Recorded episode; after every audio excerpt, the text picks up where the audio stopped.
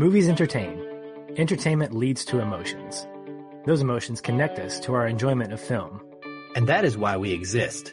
To focus on the emotional connection more than the technical merit. Because every movie makes us feel something. Welcome listeners to a very special mini-sode of the Feelin' Film podcast. I'm Aaron, one of your co-hosts, and with me tonight is Don Shanahan, one of our contributors from Every Movie Has a Lesson. Hey there, feelers. Hey there, folks. So Don and I both saw a film recently that we both thought was worthy of a conversation, kind of mm. stuck with us a little bit. And so I want to set the stage for why we're going to be talking about this movie you and I were having a conversation earlier today where you told me about a film experience you just recently had that was so stunning that you kind of just knew it was a five star movie. Yeah. Now we see a lot of films uh, as mm. press critics and being blown away, whether it's artistically, emotionally, or intellectually is pretty rare. But when Agreed. it does happen, that feeling is so incredible. It's such a high. And I've got to tell you, the movie we're talking about today, that is what it did to me. Ooh. The film that we're here to talk about, as you could probably see in the title of this episode, or you wouldn't be listening, mm-hmm. is uh, First Reformed. This is the newest film from writer director Paul Schrader. And Don, why don't you fill us in a little bit on Paul Schrader's uh, history and what makes him so legendary? Yeah, Paul Schrader kind of stepped up from the ranks of being a film critic back in the kind of that new Hollywood era in the 70s and uh, wrote Taxi Driver, months after being a film critic and obviously wrote it, uh, the, the stories of Taxi Driver there where wrote it in a couple of weeks, a couple of days. I don't know what the, the story there to it, but it obviously has gone, you know, went on to be a Scorsese film and one of the benchmark films of the 1970s as being just a, a measure of brilliance upon most others. Uh, the man has gone on to do, um, plenty of other films since then. Uh, quite eclectic stuff. Like um, his most recent film before this was like The Canyons with Lindsay Lohan. He's done Autofocus with Greg Kinnear, kind of you know doing the behind the scenes seediness of Hogan's Heroes. He has quite the resume. Uh, I had the pleasure uh, at my screening here uh, here in Chicago, I got to see the film First Reformed as part of the Chicago Critics Film Festival. That's a film festival curated and run by the Chicago Film Critics Association, kind of the big wigs in town that are kind of peers to my little tiny group that I represent. And uh, Paul Schrader himself w- was in the house uh, to kind of say hey to the film afterwards and give us quite a good Q and A. I'll, I'll save some of those notes for our discussion. But the man is um, easily got his standing ovation last night as, as this was quite a step up from Lindsay Lohan and whatever sexy thing she tried to do a couple years ago. Yeah, he had been in a little bit of a downswing as far as he's concerned. Most of his big name stuff, Taxi Driver, Raging Bull, he wrote. Mm. Oh, The Last Temptation of Christ, he wrote. The big stuff was earlier in his career. He also was raised in a, a very strict religious household, and uh, that clearly has informed this film, among mm-hmm. others, but definitely this film what I found very intriguing going into this movie was that he has a background in the same theology and the same faith that, that I subscribe to, which is Calvinism or the Reformed theology, if you will. That's what he grew up in. He had a much stricter upbringing than I did. Uh, the legend says that he didn't get to see a movie until he was at least like 18 years old. Oh my. And that kind of stemmed him forward, uh, fueling many of these themes for the characters that he would create throughout his career. That had me pretty intrigued about this film. Uh, the fact that Ethan Hawke is in it also had me intrigued. Ethan is one of my all-time favorite actors. Here we came to our Seattle International Film Festival, which is uh, screening this film here in a couple weeks for the public. I got to see it a little bit early. So it's kind of cool that you and I both had the screenings at the same time and all lined mm-hmm. up. And here we are to talk about it. So listeners, this episode is being recorded about a month probably before you all are going to get a chance to see this movie.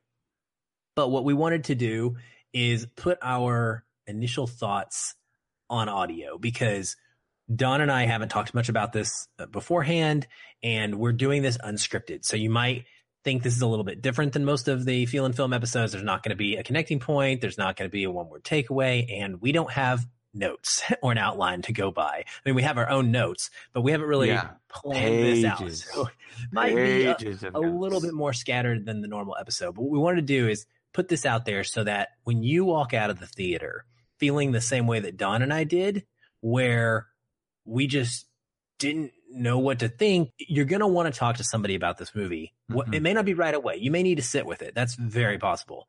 But I you're going to want to talk to somebody. And if you don't have somebody else in your town that's seen this, or you don't have a cinephile friend that has been able to get a hold of this movie yet, we're hoping that this conversation will help address some of those feelings you may be having.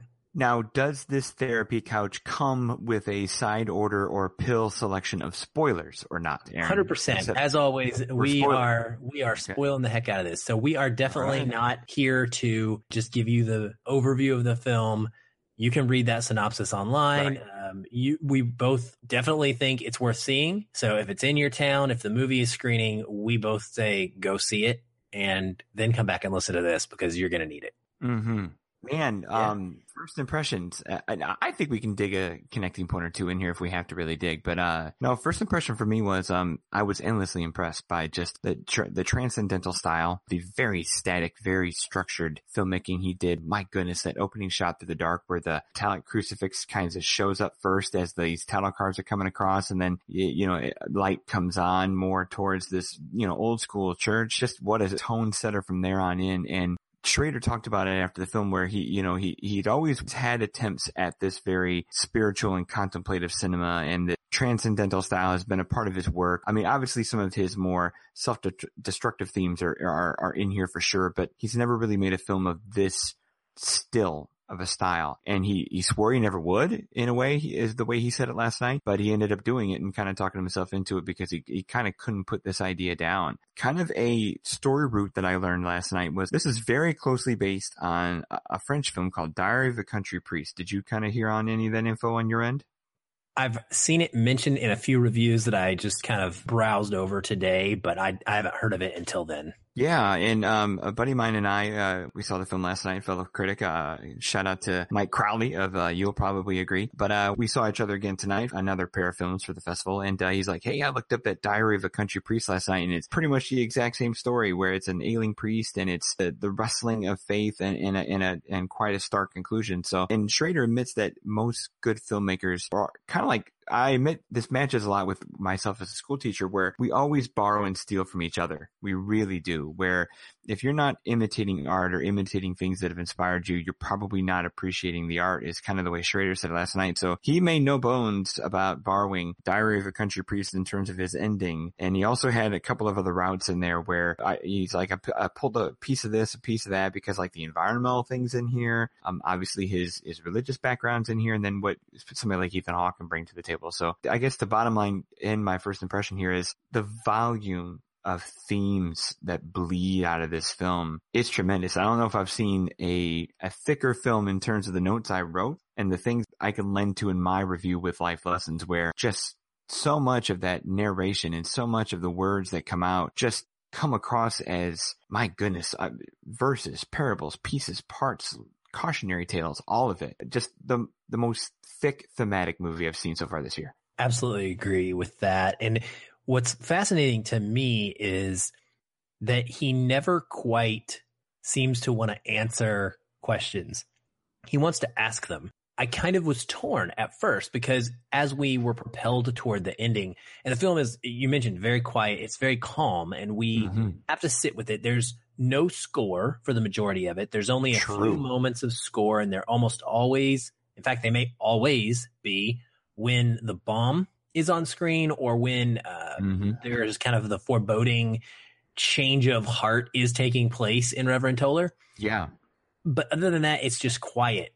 And I was amazed because I'm currently doing a lot of research for the next podcast that Feelin' Film is going to be doing, which is on film scores. And so I've been writing notes about how emotionally evocative scores are in the background. And what I noticed is that in this one, the lack of a score is what was Oh, provoking yeah. more emotion. It's almost like quiet breeds disquiet because you don't know what to do with yourself in that kind of scenario. You're expecting a, a nudge of sentiment or a nudge of emotional cue and you don't get it.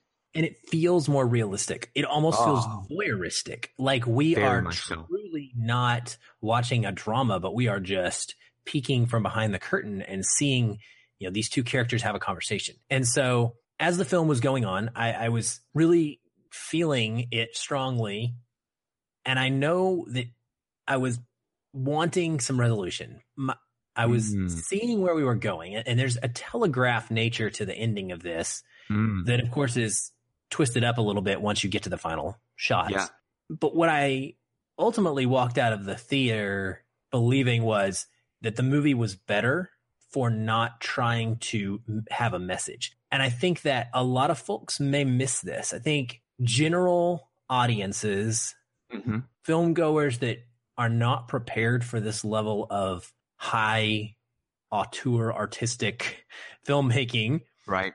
Are going to see this as someone trying to make a statement about the environment or about religion. And I don't think that Schrader is trying to tell you what to believe or feel at No, all. I completely agree. I, I know the seeds are there with the environmentalism and it's definitely a trigger inside the film. And obviously the religious overtones are, are huge there, but I, I see this as another classic Schrader film of self-destruction and just done in a different setting in a different way. You're exactly right. When you combine that calmness of story with the very deliberate style of it, those, I don't think there's a panning shot in this film until kind of that third act where every the static framing choices the the no score like you're saying all that just lends itself to something that is just so incredibly still and then you combine that with quiet and you just don't know what to do with yourself and um I agree. I think general audiences will, will really kind of be spun by it in a weird way where I, I, yeah, I think people who aren't looking deep enough or aren't thinking deep enough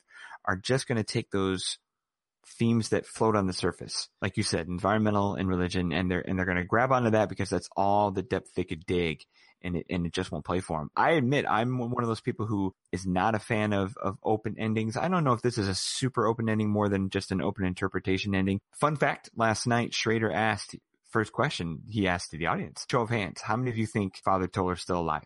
Only about a third of the audience put their hands up.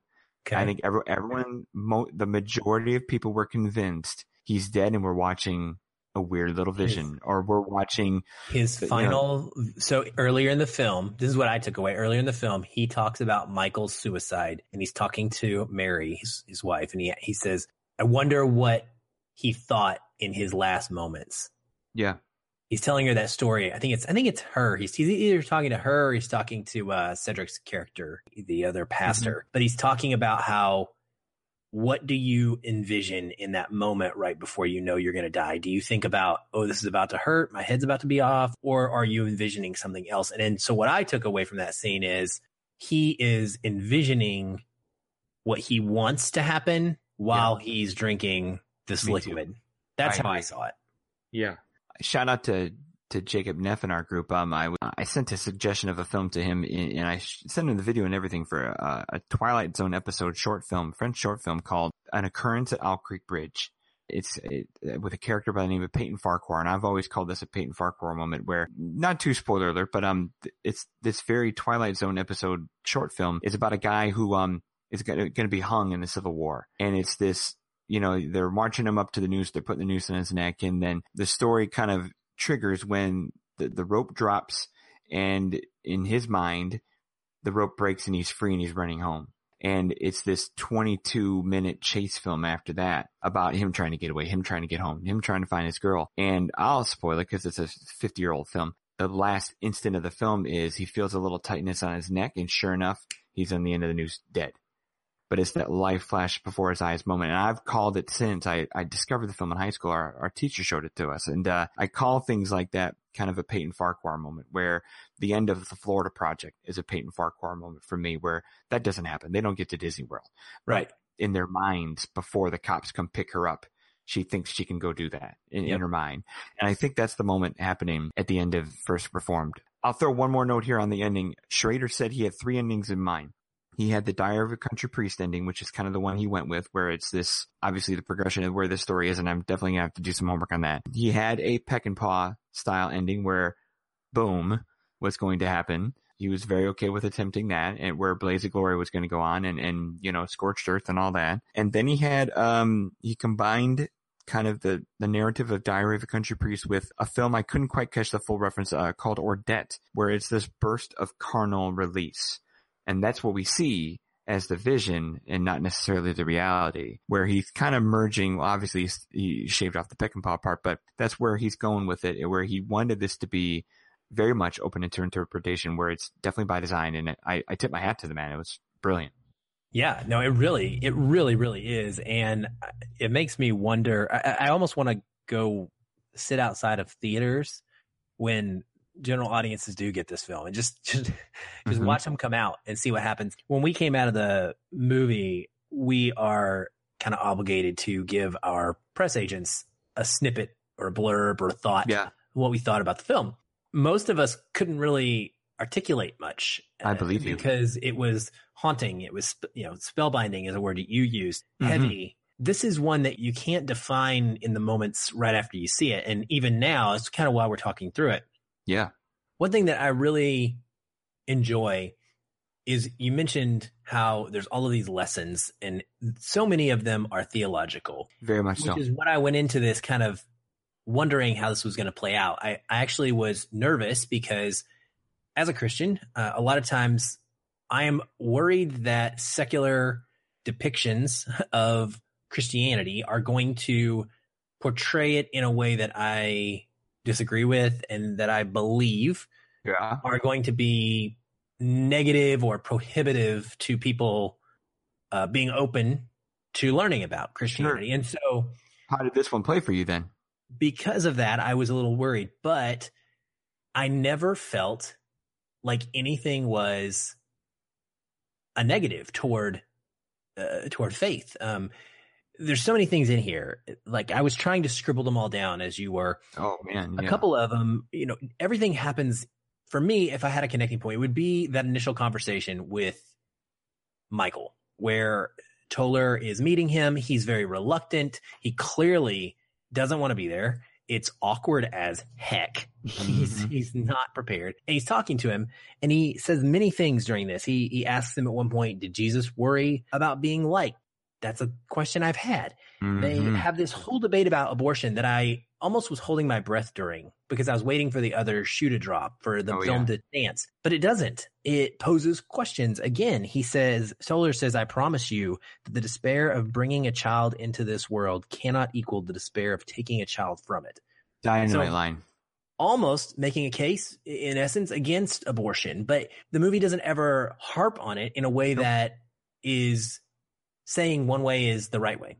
He's simply trying to articulate what he believes and have a conversation about this. And so these things are going on over and over and over throughout the film. And what I love about it is it's going to start conversations. I wrote this in my little Oh, yeah. capsule review that it's going to be a conversation starter about and self-reflective in nature because you're going to hear something in this movie that rustles your feathers Absolutely. you're a person of no faith, it's going to make you wonder what that side is all about and, and whether or not that's something you should consider. If you're a person of faith, it might make you wonder about the other side, much like silence. Um, Mhm. wonder how faith, how faith plays a role in your life. How far can it take you? Yeah. And what happens when you question it, right? No, I think if there's a connecting point scene for me, I was hooked from the very first one. Just the establishment of Hawke's narration, the hopelessness of that voice spelling out the rules he's going to put down for that journal. How, you know, I'm only going to do this for a year and I'm going to shred it and I'm going to burn it. It's not going to last. I'm doing this for myself. All that kind of, I know he mentions later in, in some of the narrations, pride and even self-pity and obviously that overarching theme of despair that's shared between so many characters in the film that the narration is my connecting point because I think this film did probably the one of the best jobs I've seen with active narration in scene and not just pauses and montages and moments. Like I know this isn't a very good example of comparison because I don't think the film's very good, but did you see Brad's Status last fall, the Ben No. Stiller film? But Ben Stiller has, it's more in a comedy sense. His internal monologue will fade up and interrupt kind of some of the things that are happening in the scenes where Ben Stiller's thinking something in his head that he's not going to say out loud. That's a reflection on this, the moment, his emotions versus his son going to college and all that. If, if you've seen the movie, you'll know what I'm talking about because Stiller has a very strong narration. And in your connecting point where that awkward conversation, the body language of that conversation should be enough to tell us it's awkward. But then when you put in Hawke's narration in there, which in plenty of places takes away exposition and key details and, and substitutes his own internal thoughts instead of cheesy exposition of whatever Michael's talking about with his environmental thing, comes in and really, again, as much as the tone was set by the way it's going to be set up, just takes you inside deeper to something that, like you said, rustles feathers or triggers a theological answer or, or a question and just brilliant, brilliant use of narration. Absolutely. It's, you're peeking into this, this person's, this individual's heart. Um, and mm-hmm. he's, he's alienated. He's alone. Yeah. And he's, he's dealing with this and he's putting on this, this face to the rest of the world. He's trying to fight his way through it but he's constantly he can't get a hold of prayer. I, I love that that mm-hmm. follows through this, and I'll tell you that's probably what hit me in a personal note the most was this idea of I can't pray. He says early on during that narration, like you said, that this journal is his prayer. Mm-hmm. Um, and so it's also very touching for me later in the film when Mary asks him to pray with her.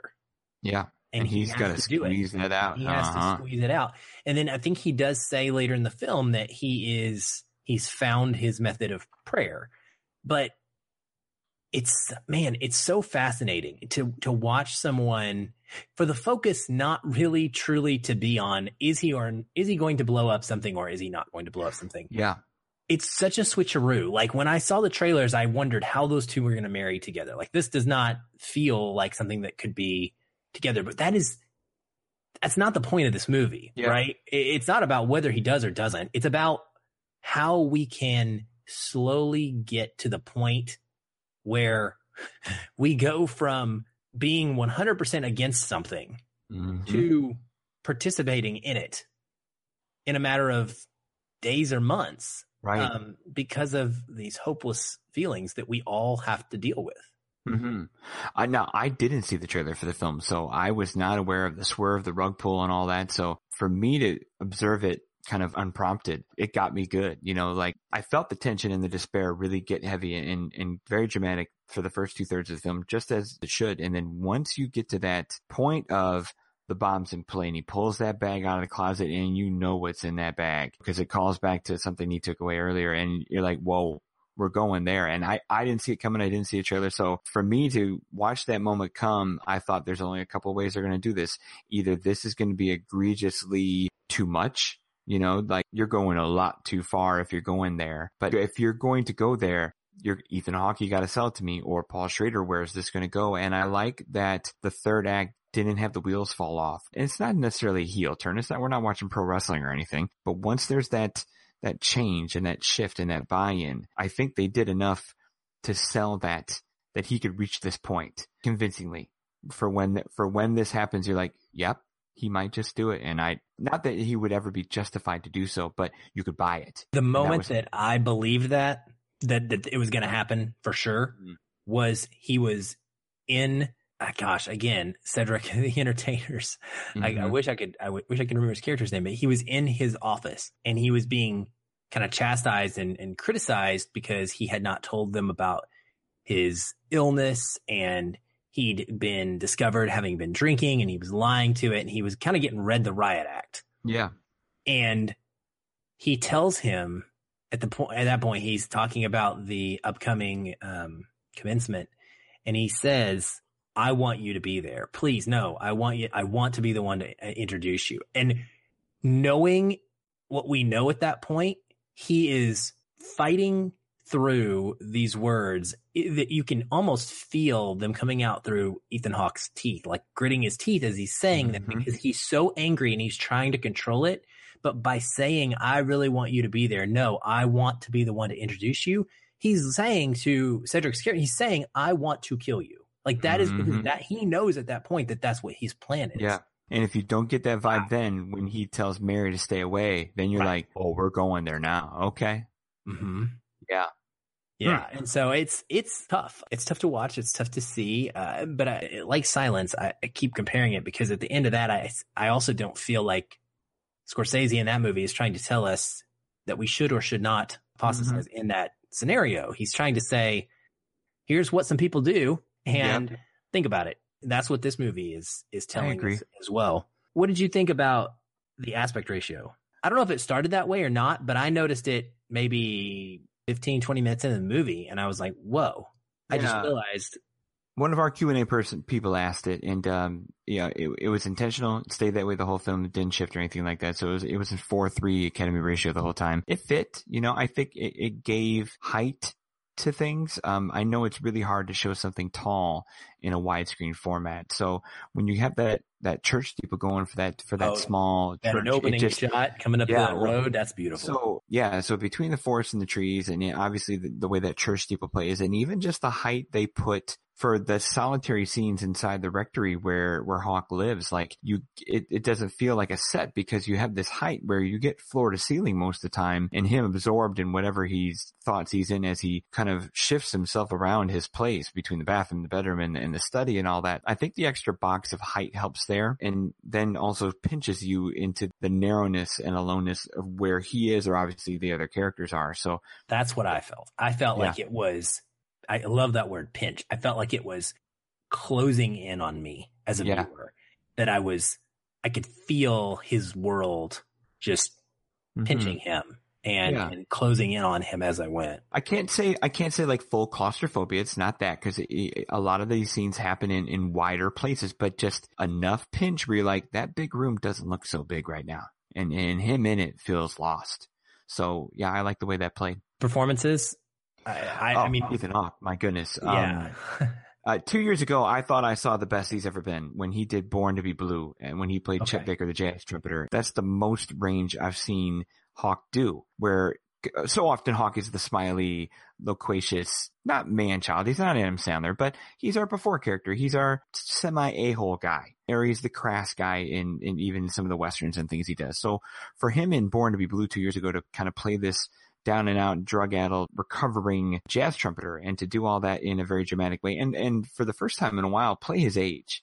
You know, he is over 40 and he's not doing young man parts anymore, which is really cool. This for me was easily his most nuanced and, and I, I gotta chop it up and sit around for a while, but up there with his best. Where did it land for you? Definitely up there with his best as well. I, I would argue it's as good as anything he's probably done. They're hard to rate. They really are. I Mm-hmm. Yeah, mean, this is this is got range, very you know? very different. yeah. Like, you're probably right that that's the closest one actually to a similar feeling.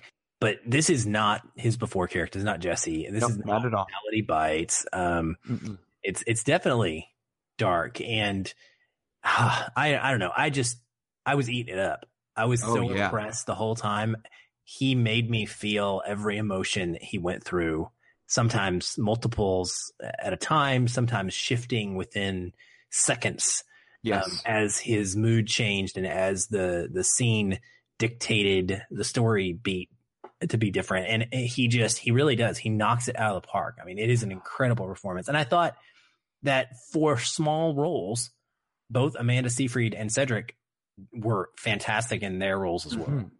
Yeah, because Cedric fits the bill as a jovial, loquacious guy who you could easily conceivably be believed to be a megachurch kind of snake oil pouring, kind of glad handing pol- political priest, so to speak. And political is probably not the right word, but just that man of the community kind of guy. He's a bigger than life person. I'm with you on Amanda Seyfried. Um, normally I find her presence in films to be really not that special. Um, Mhm. it's hard for me. She's like Mila Kunis, you know, where she's gorgeous and she's amazing in, in terms of looks and all that. It's hard to separate Mila Kunis from Jackie in that 70s show because every time she opens her mouth, you just hear that New Jersey squawk and it, you just can't take her seriously in dramatic parts. The right part comes along and the right performance from her and that notion of her goes away. And for like Mila Kunis, for me, it was Black Swan, where she finally got a role that where her smokiness worked and, you, and it wasn't Jackie from that 70s show. It wasn't the dits. And for Amanda Seyfried, this was for me her most mature performance too, because so often we think Mean Girls and the ditzy stuff she plays, or even just action hero damsel in distresses things like in movies like In Time, where she's just really not given much to do other than look great. Even even in her, in her porn star role of Lovelace from a few years ago, where that's probably the fullest and most the meatiest part she's ever had, but she still has to kind of be a ditz. So for this, her most mature role for sure, and I was really impressed, and I completely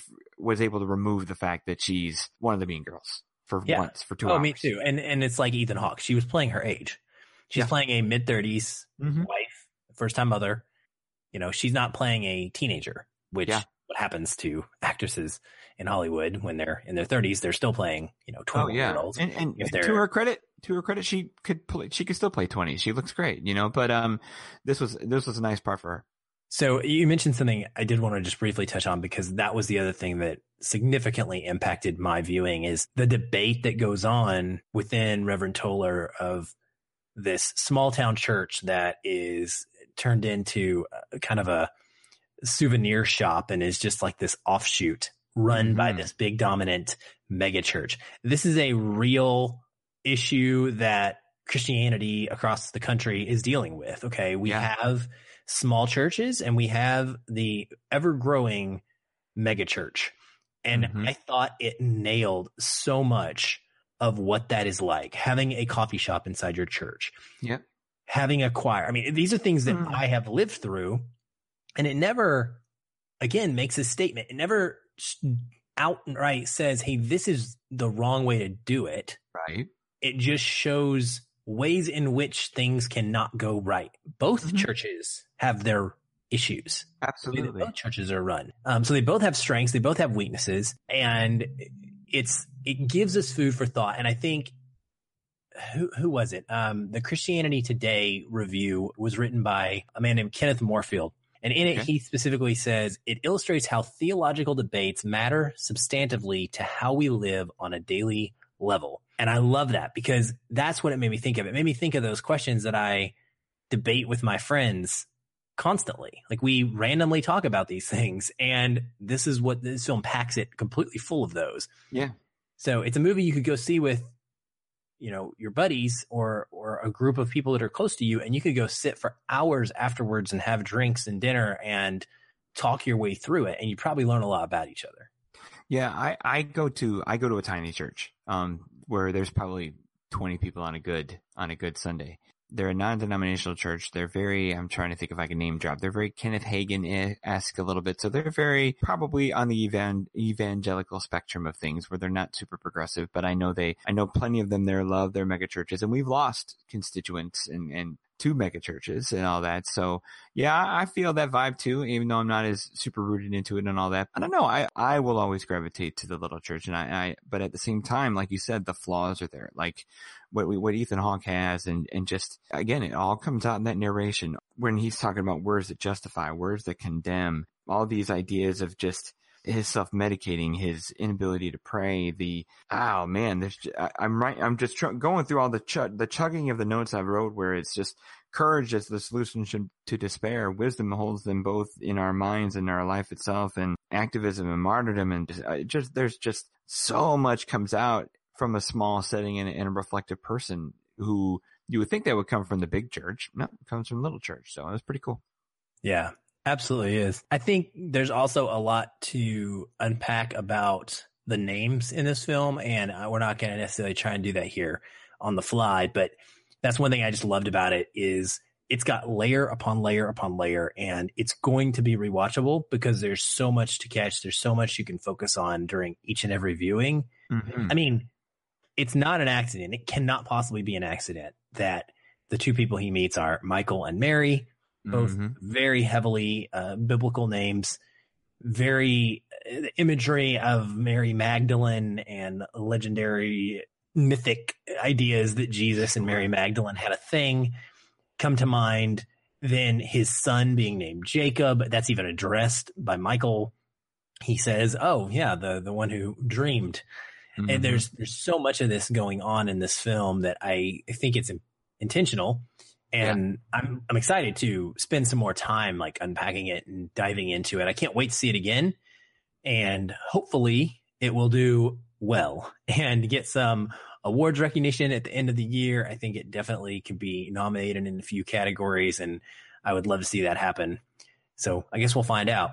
Yeah, it's got an uphill battle. It's early in the year, but um, yeah, Ethan Hawke immediately tops my best actor ranks right now. I know a lot of year to go, but oh yeah, if if not that, the writing is is rock solid. I mean, Paul Schrader's outstanding, and and to, like it's like to layer this much thickness into not just writing the narration and the dialogue, but merging them together in a deft way is is really impressive. Man, oh man, I, I think this film will have a better acceptance and a better shelf life than a ghost story a year ago from A24, where that is maybe too existential. Now, don't get me wrong. This movie is plenty heavy for general audiences, as we said before, who might not be able to wrap their arms around this. Like, I know my little conservative church will watch this and just shake their heads and they're kind of old folks who are going to come out of it going, why can't I just watch I Can Only Imagine one more time? They're not going to like this film, but no, they're going to see it probably for what I feared, which is mm-hmm. as a fall from grace of a man of God, which is, yeah.